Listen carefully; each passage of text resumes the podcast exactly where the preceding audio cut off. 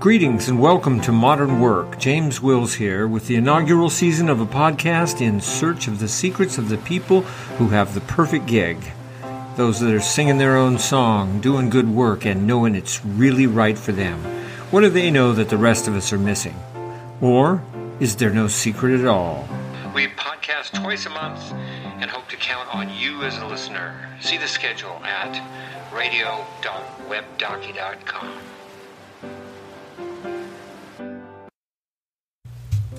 Today we're speaking with Laura, a diabetic foot care nurse, truly a bodhisattva of the modern age. Her compassion translates as action, and the good work she does has a direct effect on the well being of her patients. We catch her on the phone, driving back from work, and hear her story.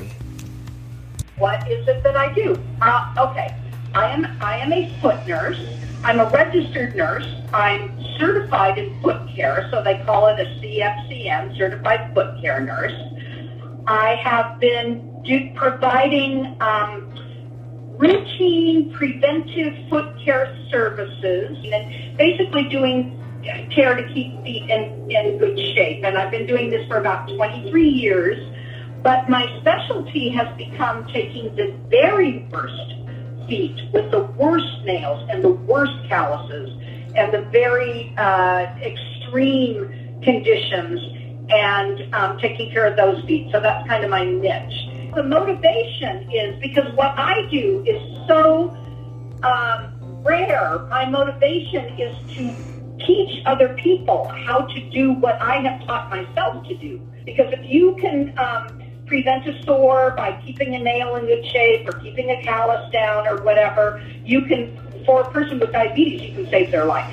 85% of the 1.2 million diabetic amputations per year are preventable. 85% are preventable with the kind of care that I I provide wow. and that I'm te- and that I've been teaching other nurses to do for the last 20 years. So motivation is to save the feet of the world. Well, that's you know you and Jesus and Mother Teresa. You know you're all in the same club with that. So why do you like it? I mean, is is this the that's the satisfaction you get? Is the relief of suffering on the part of the patients?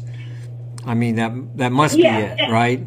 Yeah, and basically, I I have a short attention span, so I really like getting immediate gratification. So with foot care, in a very short period of time, you can transform somebody's life. Along with saving it, but you can just change the quality of their life, and on a physiological level, I think that that like promotes dopamine in my brain or something. So it makes me feel good, and the patients feel good, and so it's basically sort of an addictive behavior is to you know, take care of these people's needs. Yeah, so it's really very selfish on my part. It I makes. Me, me feel good. Yes, I'm well, doing this.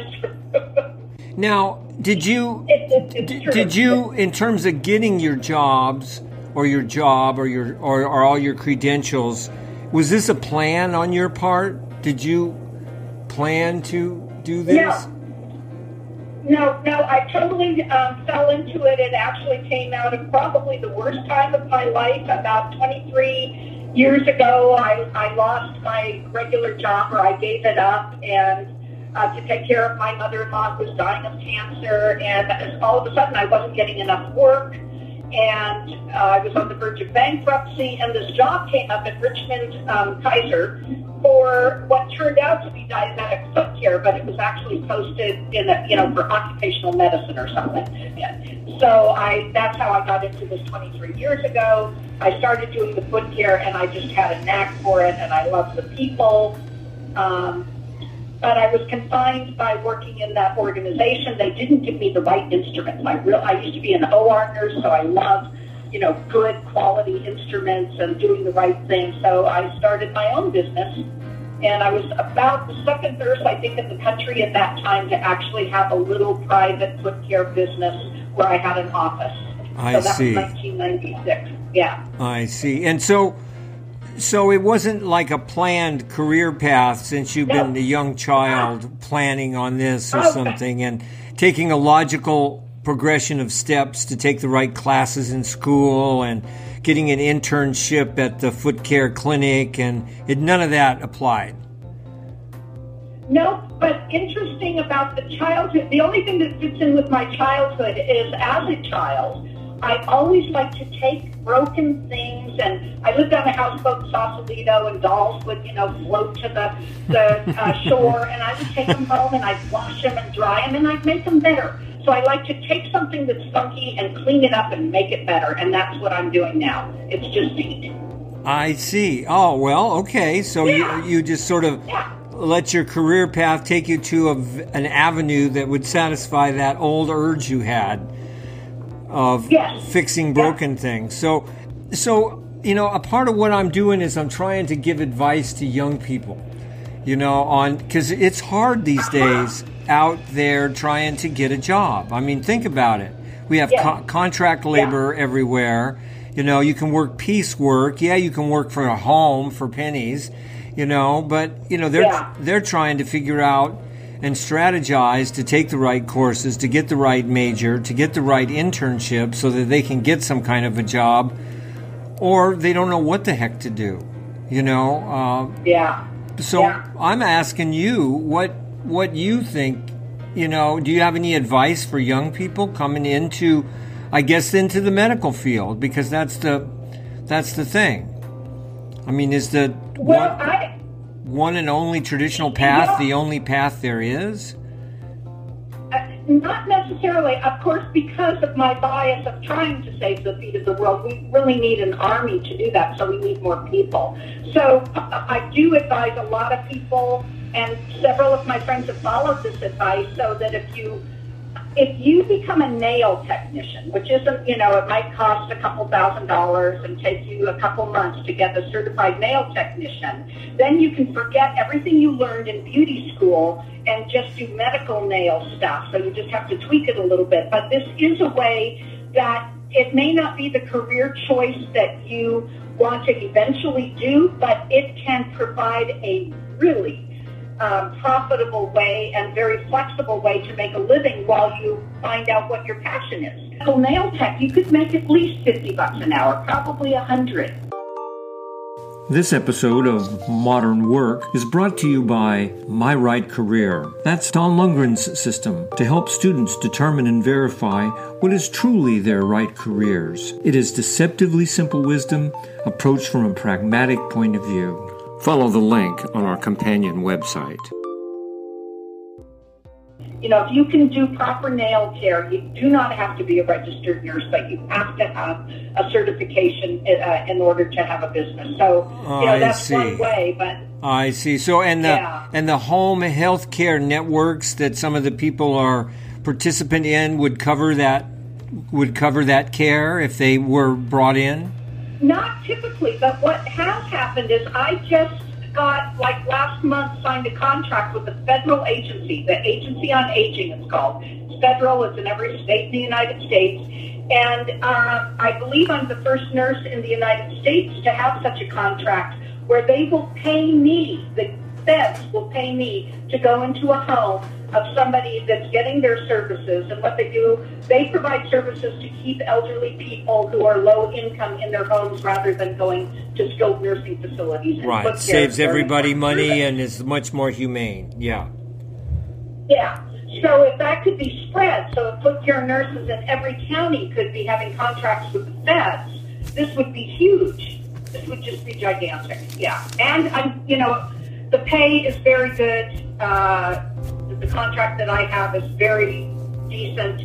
150 for the first visit and $100 for follow-ups. And so to get a nurse into one's home, that's what people pay these days. But poor people can't pay that. So right. and it may sound like a lot, but if you can prevent one ulcer on a person with diabetes, one ulcer, it costs the government or it costs the healthcare system eight thousand dollars in about one year to heal an ulcer on a diabetic foot. So when you're looking at a hundred or a hundred dollars for a home visit to prevent that, it's, totally worth it. Yeah. Oh, yeah. No. Well, the economics of it makes sense, and the humanity of it makes sense as well. Yeah, You know, I mean, Yeah. we all need to be heads up about the healthcare system because you know it can, definitely can be better um, in a Yeah. lo- in a lot of ways.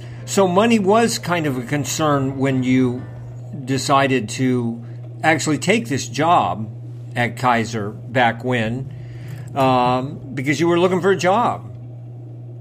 Yeah, I just wanted a job. I didn't care what it was. But what happened is I had that that realization or epiphany within a couple months into the job that I was probably back in that day one of the few nurses in the United States that was doing any kind of foot care. And so I did a literature search on it and found out that a nurse back in North Car- South Carolina was doing a few foot care courses.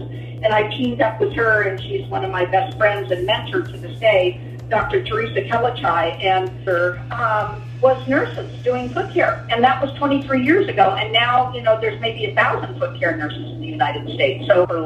So there's a lot of work to be done. It's a huge field. Now, is this one of this is a calling for you? This is more than a job. I mean, it, Yeah. Oh yeah, definitely. yeah, you don't have to say yes or no to that because I can tell you that. Yeah. yeah. I've been around you enough to Yeah. know that already, and that's a beautiful thing. Yeah. That's a beautiful thing, and I know it's it's uh, uh, important work. Uh, you know, Yeah. mo- most humane. So I guess it doesn't feel like a job then when it goes past the job into the po- po- point of compulsion. It's something else. Yeah. Um, in in a good way. Um, so that's nice. I mean, you get that satisfaction from your work that you know a lot of people don't. You know, a lot of people just don't get that. You know, what they do har- No. hardly matters, and that's in a good day when they look at it. And Yeah. the only justification they can come up with is that they're doing it for money. You Yeah. know, so Yeah, and and I, I will say I was able to raise my two children completely based around their schedules, and I was also been able to travel the world doing this because I can sculpt a fungal toenail. I've been able to go to Africa and Kuala Lumpur and Nepal and uh, all over the United States and Canada and teach, and so So it's opened You know, many doors as well as, you know, I mean, it seems to me, I mean, from a sort of a philosophical point of view, you put out that good energy of compassion and you're just getting a lot of return out of it. Um, and more than just the words and the, the money, uh, but from things in general. I mean, the world opens up when they, when people see your motivation, then, then, you know, that's usually all it takes. Thank you a I thousand. will. I'm so glad you called, and I'll talk to you soon. And Bye bye. okay, okay, talk to you later. Bye bye. Thanks. Thanks, Laura. And thanks for all your compassionate work and sharing your story with us.